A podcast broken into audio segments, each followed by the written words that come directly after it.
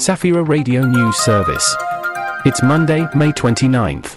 There are 216 days left until the end of the year.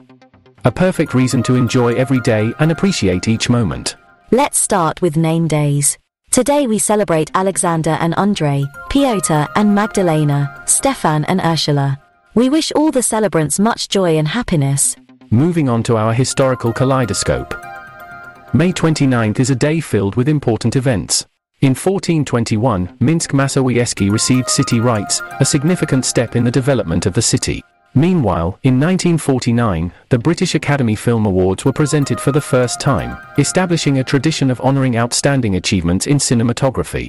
And now, the birthday calendar. On May 29, 1930, Vendyl Jones was born, an American Baptist pastor, biblical scholar, and archaeologist. He was fascinated by the manuscripts from Qumran and the idea of finding treasures such as the Ark of the Covenant and the Tabernacle of Moses. He organized eight excavation missions in Qumran.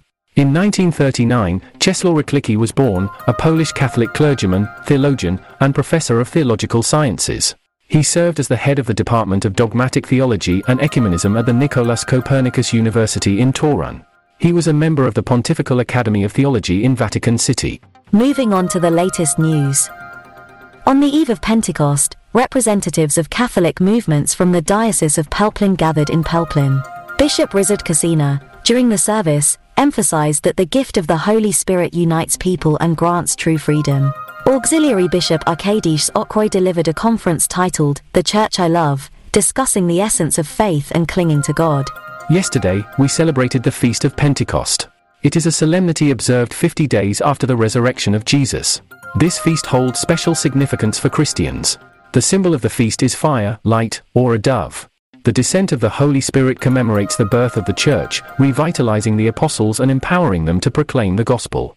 Through the work of the Holy Spirit, Christianity spread throughout the world. The feast is also observed as Confirmation Day in some Lutheran parishes.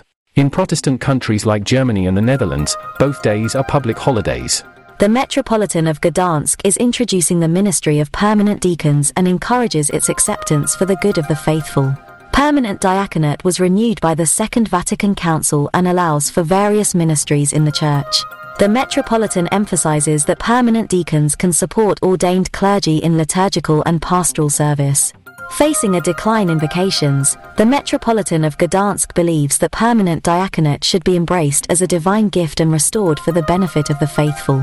Pastor Yaroslav Dzięgielewski has been elected as the chairman of the Seventh day Adventist Church in Poland during the 23 Electoral Congress. He has served various roles in the church for many years and has been the chairman of the Adventist Church in Poland since 2013. His election holds significant importance for the Adventist community. Pastor Dzięgielewski is a married father of three children.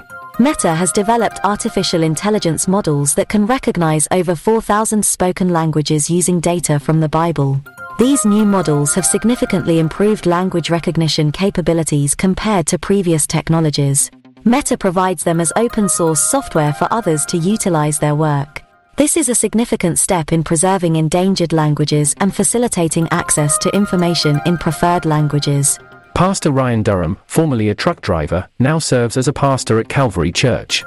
He has traveled across 48 states and learned to listen to people. As a pastor, he utilizes this skill. He joined Calvary Church in Englewood, Colorado, along with his wife Brandy.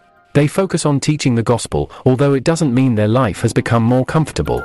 Durham still works as a truck driver and now has two bosses. That's all for today's news bulletin. See you in an hour. May God bless you.